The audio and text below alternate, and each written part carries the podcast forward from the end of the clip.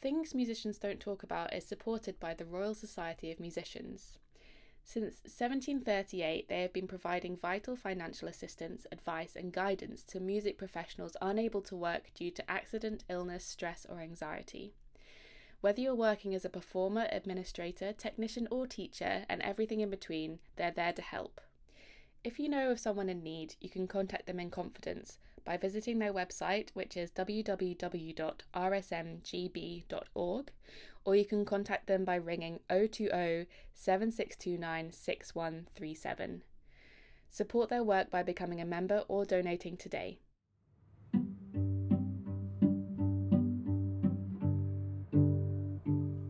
Hello and welcome to Things Musicians Don't Talk About with your hosts Hattie Butterworth. And me, Rebecca Toll. Within our vibrant musical world, it can often feel that the struggles and humanity of the musicians is lost and restricted.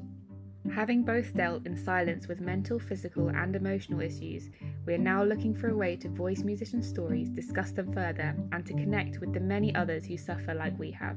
The personal issues we may face with our mental health, performance injury, work pressure, and finances can be overlooked as the airbrush persona of musicians is sadly maintained. So join me, Hattie, and guests as we attempt to bring an end to stigma by uncovering the things musicians don't talk about.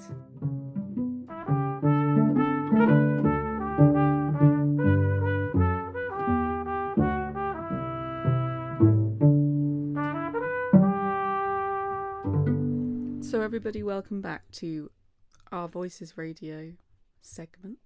Segment, an hour long segment. Yeah, our long segment. And also, if you're listening on the main channel, Welcome. welcome. Hello again. It's lovely to be back. I hope you've all listened to last month's with Rebecca and Stuart and Rebecca on her own. Yes. It was very good. It was really good, actually. Thanks, mate. The highlight, ironically, for me, was when you answered my question. it Which was, oh, about missing my eating disorder. was very interesting. Yes, I think I do a better job about answering people's questions in writing on Instagram rather than in talking. But no, that's fine. I don't think I don't agree at all. Oh, thanks, babe. I think you gave some stellar advice Stella. in a very like non-preachy way, which is hard to do Yeah, as one who likes to preach. you are Christian after all. It is true.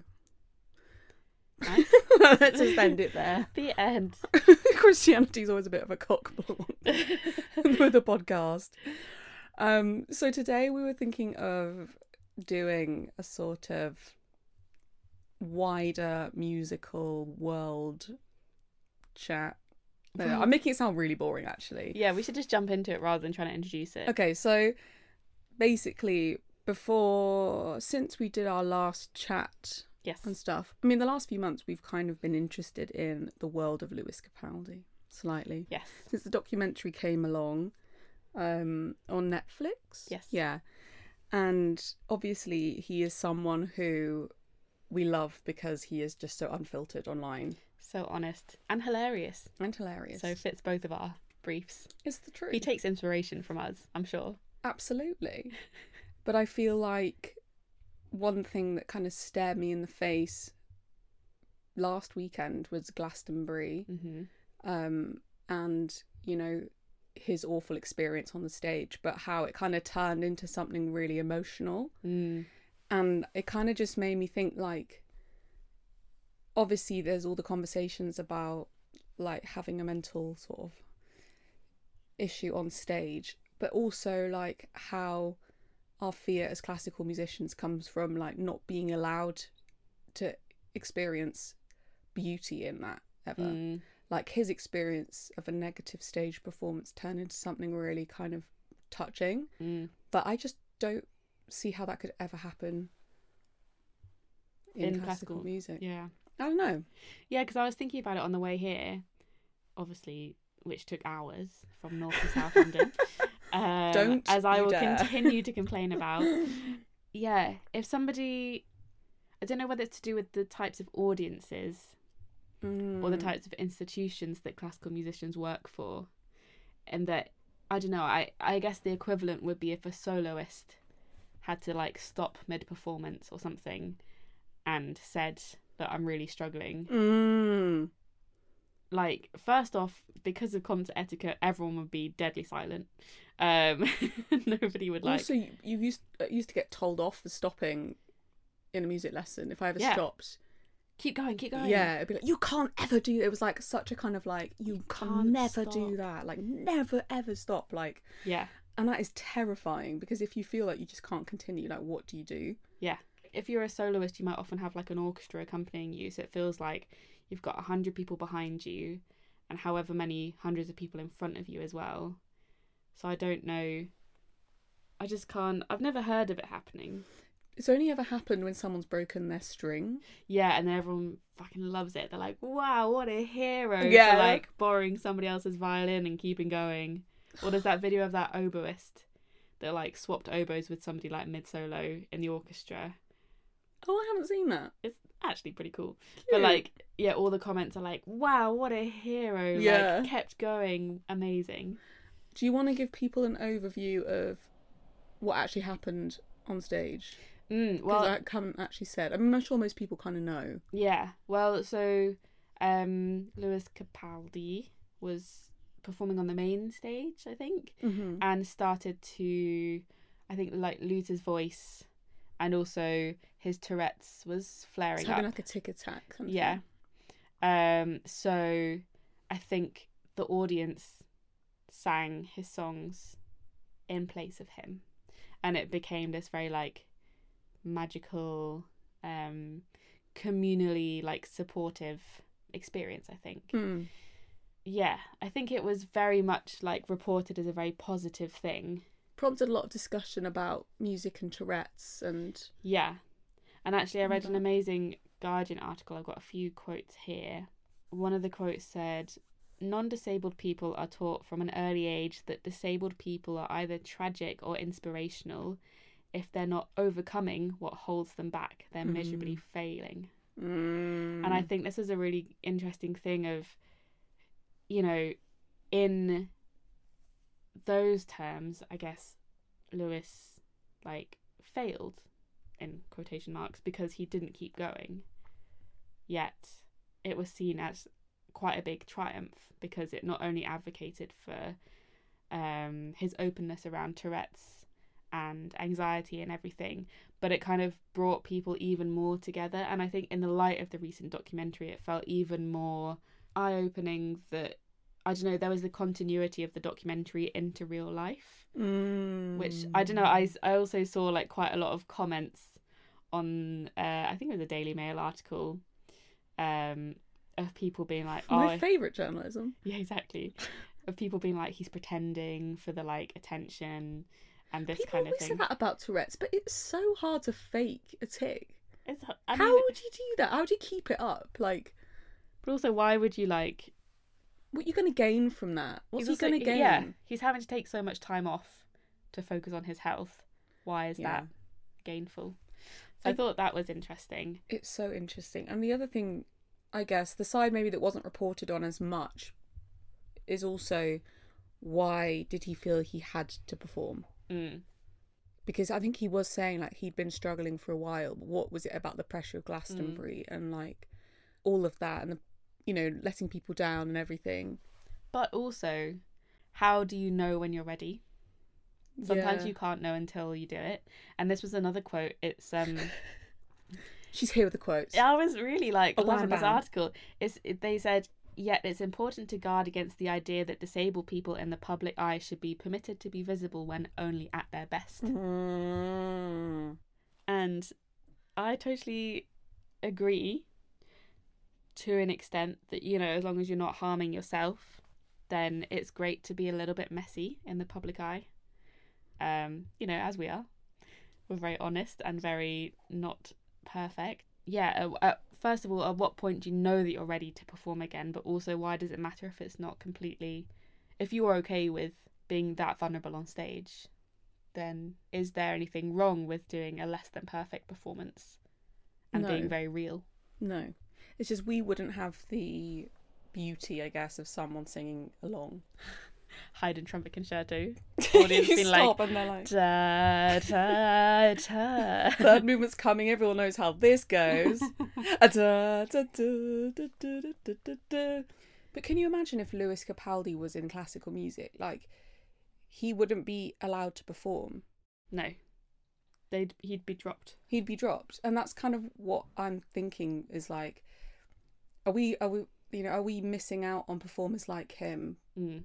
Well, also where you know a lot of the pressure in commercial music comes from the manager or whatever as well. Mm.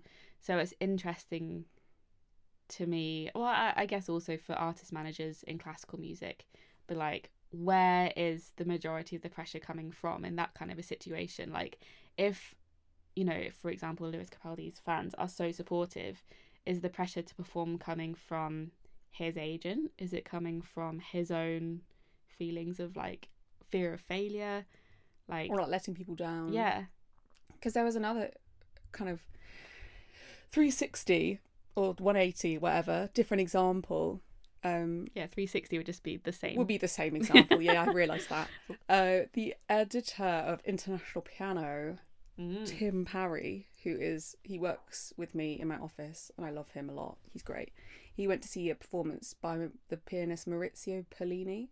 have you heard of him No. he's about 82 now Poof. and he's a pianist and he's like very famous even though you haven't heard of him and Hmm. Thank he you. basically did a performance at the festival hall i think and tim went and he said it was just the saddest thing because he couldn't get through he like his music was far too hard for him he was trying to play all this stuff that he'd been playing Mm. in his like heyday and he would like get like struggle to the end of a movement go off stage get the music bring it back but then he wouldn't have a page turner so he'd have to Oh, keep stopping and like and I mean, it just made me think about like is that the equivalent? artist manager thing as Yeah. well, though, of like it's also a duty of care.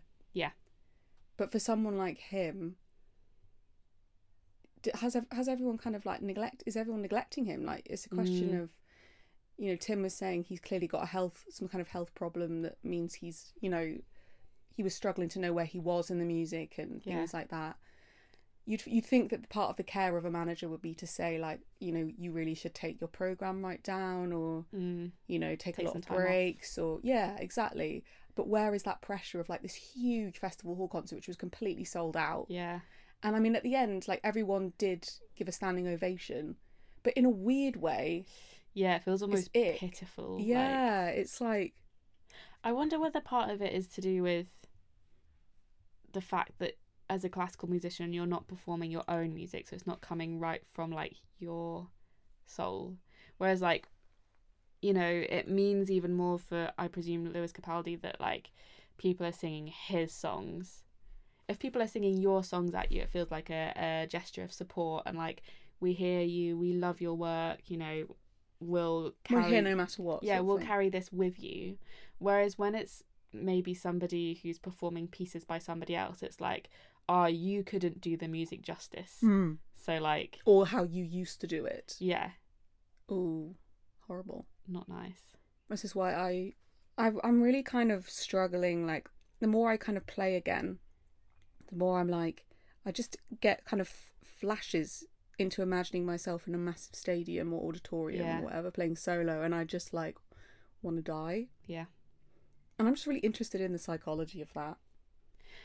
somebody said on one of the comments that like it was basically like why is he doing it if he's not enjoying it anymore Yeah, I, I saw ones like that. and it's like nobody said that he wasn't enjoying it like yes there there are things that are preventing him from like being able to get through the performance but like what is his reason for keep keeping coming back to it you know it doesn't i mean obviously we don't know him personally but like it doesn't seem like it's the money it seems like because he loves making music and that's the impression that i got from the documentary again i don't know him personally but I heard him say that it's like the live perform, like all the kind of residual stuff, like recording and photo shoots and interviews and stuff. Like that's the stuff he doesn't really enjoy. Like yeah the thing that sets him on fire is the like the live vibe from an audience.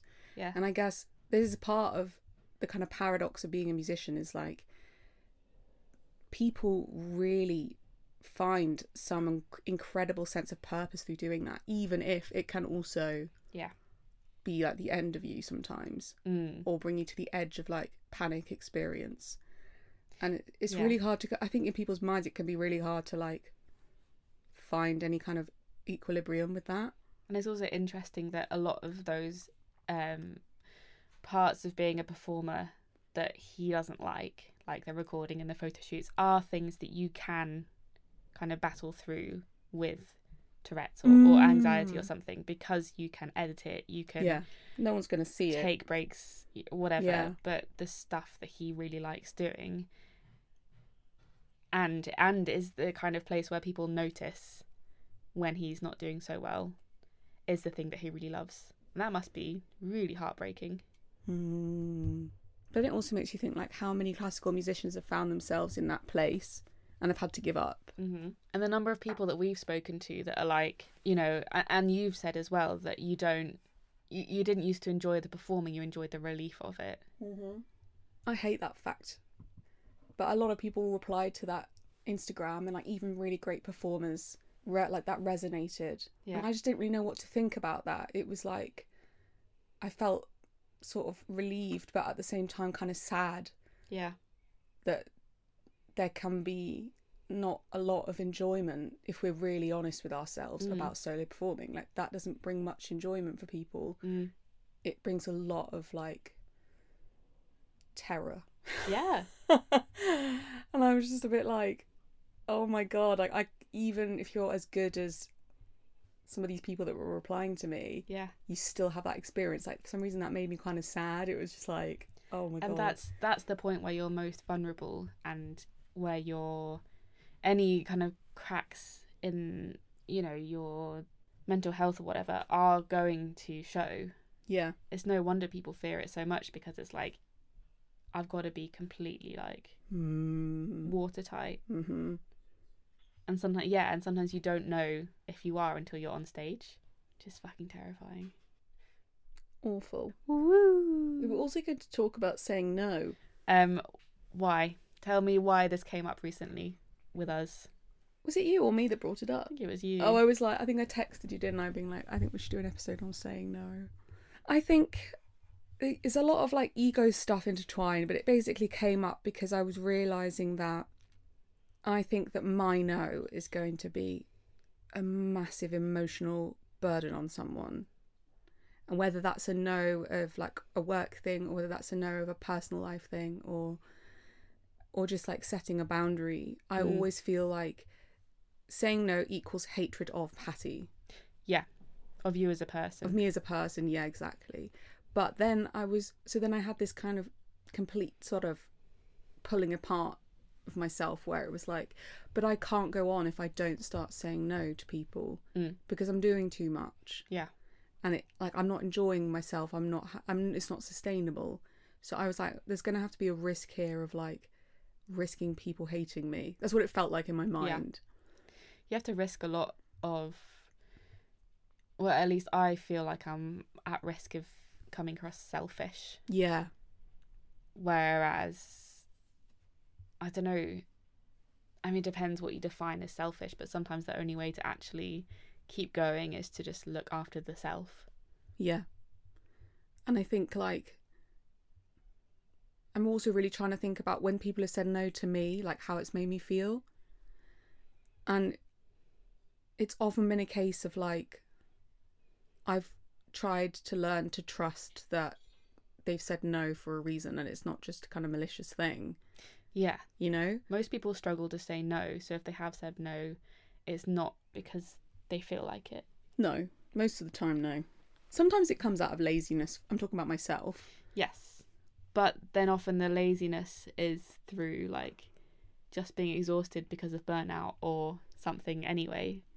Yeah. It's very rare to find somebody that's not at all affected by living in a capitalist society and feeling like you have to say yes to everything. Yeah. I had a really good chat recently, actually, with the editor of the BBC Music magazine, Charlotte Whoa. Smith. Ting ting ting clang clang. No, clang. but she is genuinely a legend. nice. And she was saying, and I really liked this, she was saying, if people get me on the phone, I can't say no.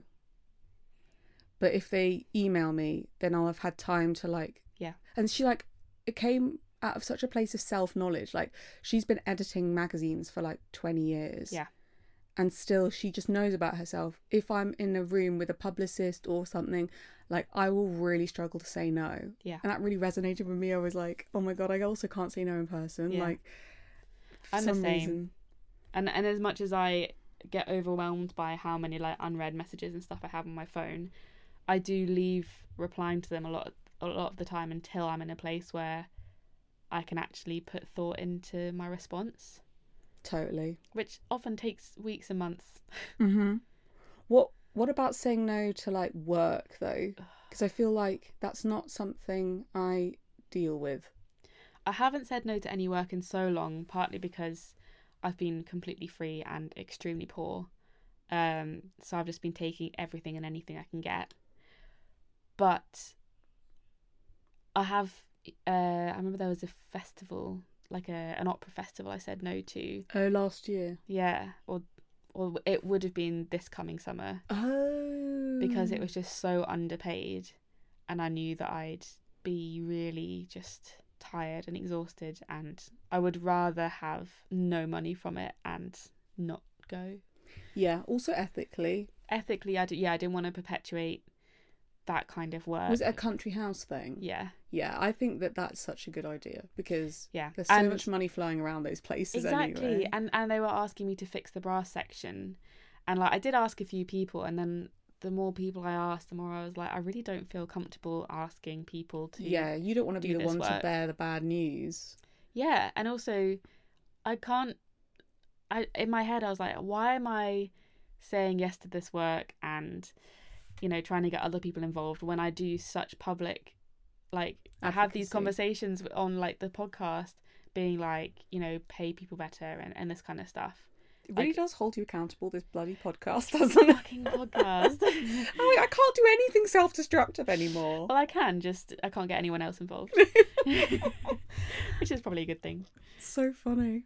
But yeah, saying no to work is hard because you feel like it's a butterfly effect of, well, if I say no to this, then they won't ask me, and then what if I meet somebody on that gig, or like, what if I, you know, do this one gig and it leads to more work with that orchestra, or it's, But what's the probability of all those things? no, com- though? like completely it's so funny such a small percentage chance. because it, as you said in like the cameos that make you sick, like it's gambling, it's luck. Yeah, so much of it and yet then we our ab- inability to say no comes out of this belief of like this time might be it the has one. so much power this little piece of work has so much power Yeah.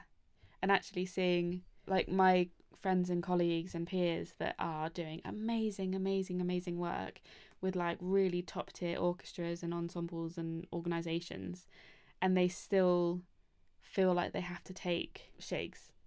But how are you feeling like saying no to stuff when you're in full time employment and like within a bigger organisation? Does that feel different than like saying no as a freelancer? yes i think i i think that my no has a bigger impact than it actually does Mhm. but often my no to be completely cutthroat often i have to say no to things because they've come to me last minute too last Mm. minute and people haven't actually done their own preparation I see. So it's As- through other people's incompetence. But it's it sometimes really annoys me because it'll be a really amazing thing that I Yeah. want to do something for, but it'll be too last minute and the stress of trying to get something Yeah. together. And I've done a lot of that where it's been a, a gig or a gig, an opera project that I've really loved, Yeah. but it's been too last minute and obviously they don't have a massive budget and and then I feel guilty but also really want to cover it. yeah. And if you said Yeah. if you try to fit every one of those ones in, you Mm-hmm. just burn out. totally totally so i i st- i'm still really struggling with it like i've even got i've got so many things to write that i've promised Mhm. because i just didn't know how to say no um and it's it's also out of like because i'm not paid per article like i don't know how to put it i should i think i should be saying no like this isn't in my capacity this isn't in my work Mm. contract and we don't have the budget to pay a freelancer to write it. So I just have to say no. And I have said I have sent a few emails saying like our resources are very low at the moment. I'm the only editorial person on the team. People have been so understanding to be fair. Mm, It's not like I've had horrible replies. I've had one quite horrible reply to a no where I'd I'd basically said I was going to an opera that I then couldn't go to and said to the publicist like I'm really sorry, can I go later in the month? And the publicist was like you've really messed us around here. And I was like that was awful, but that's the only time that's ever happened. Yeah, and considering your f- like the fear around it is that people are going to be like that every time. Yeah, exactly. So it's I don't really know. I'm st- I still feel like such a baby of saying no like Do you think also because you get like a monthly salary, you feel obliged to do the same amount of work every month? So even if you're Mm. having a tougher month, like personally, hmm. you still feel like you have to live up to last month's expectations. So that's like on and off actually, because I don't know what it is. I think I've become a lot more relaxed about like I- this is you know I'm doing this in work hours. Like that's probably not allowed, but some I'm quite an intuitive worker. Like Yeah. I and sometimes I, I I think I've got to a point where that is a good thing where sometimes I will have a lot of motivation late at night and I just piggyback on that motivation because I have to. And then I'll just lie in longer in the morning or go for coffee with someone and not Mm. stress about it. And then some days I'll put aside a whole day just to meet people and have coffee and Yeah. so I definitely find that odd. harder living with a partner to feel not so guilty about like working late into the evenings or like Putting stuff oh Yeah. off. Like sometimes I'll be like, oh, I'm just gonna do some editing this evening, and I'll be like, oh, like I thought we were gonna watch a film or something. Yeah, I'd not thought about that. And there's like more personal obligations in the home. That's so true. And I bet it's the same when you have kids and stuff as well. Yeah, having cats is completely different. um, Having jobby is just a full time job. but also like I would feel bad to like stay up and work in bed with the light on if some God, like if somebody yeah. else is there and, and those kind of things. You're really turning me off a relationship. It's wonderful. Thank That's you. my plan, so I can have you all to myself. so true though because like m- like i know a lot of people really f- love spending the evening with their partner but i think yeah. i need the evening on my own like it's an absolute Yeah. sacred time like I think if I wasn't in a relationship now, I would do more of that, even though I haven't been that person before. mm. but then there's also the like issue of work and leisure Yeah. merging and i'm always trying to kind of ask myself about that but i just don't think i think i'm always going to be the kind of person who does have a bit of that Mm. who does have a bit of the old mergy mergy because i love talking to people i love meeting people like that doesn't Mm. feel like work But do some you days do plan- some days don't Do you plan your downtime? um no Is that a problem? is this a therapy session? is this is this paid work? In therapy with Rebecca Toll. Um, so at the weekend, oh yeah, I guess you have the weekend. you forget about the old weekend, don't you? forget. So at the weekend, I'm very good at being like, No. no. And even sometimes I'll feel tempted to do stuff and I'll just say no because I know the feeling of the leakage Yeah. from one day Hot. to the next. a lovely leak. the work leakage from one day to the next. And then you get to Monday and you're like, I have not had a day off. Yeah. kind of feeling.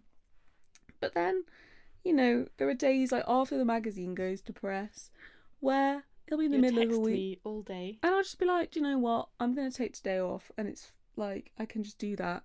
Mm. And that is a lovely freedom of being my own boss, kind of. Kind of. Kind of. But but I don't know. Yeah, I'm still really shit at saying no. I don't don't know if we even found any real.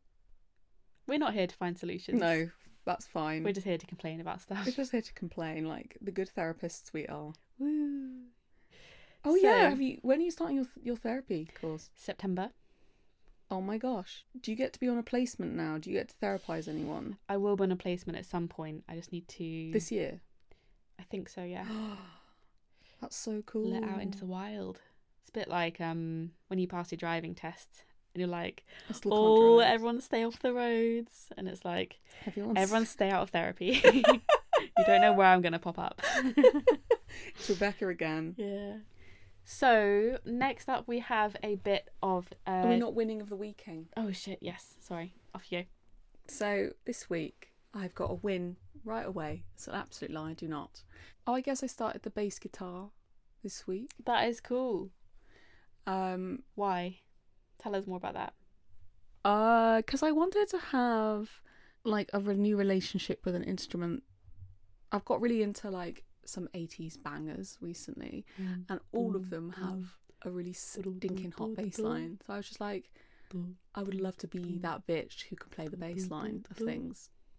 And it's amplified, and I look a bit more bisexual than I do when I play the cello. Do you feel like you're like pushing yourself to be like improve all the time on it?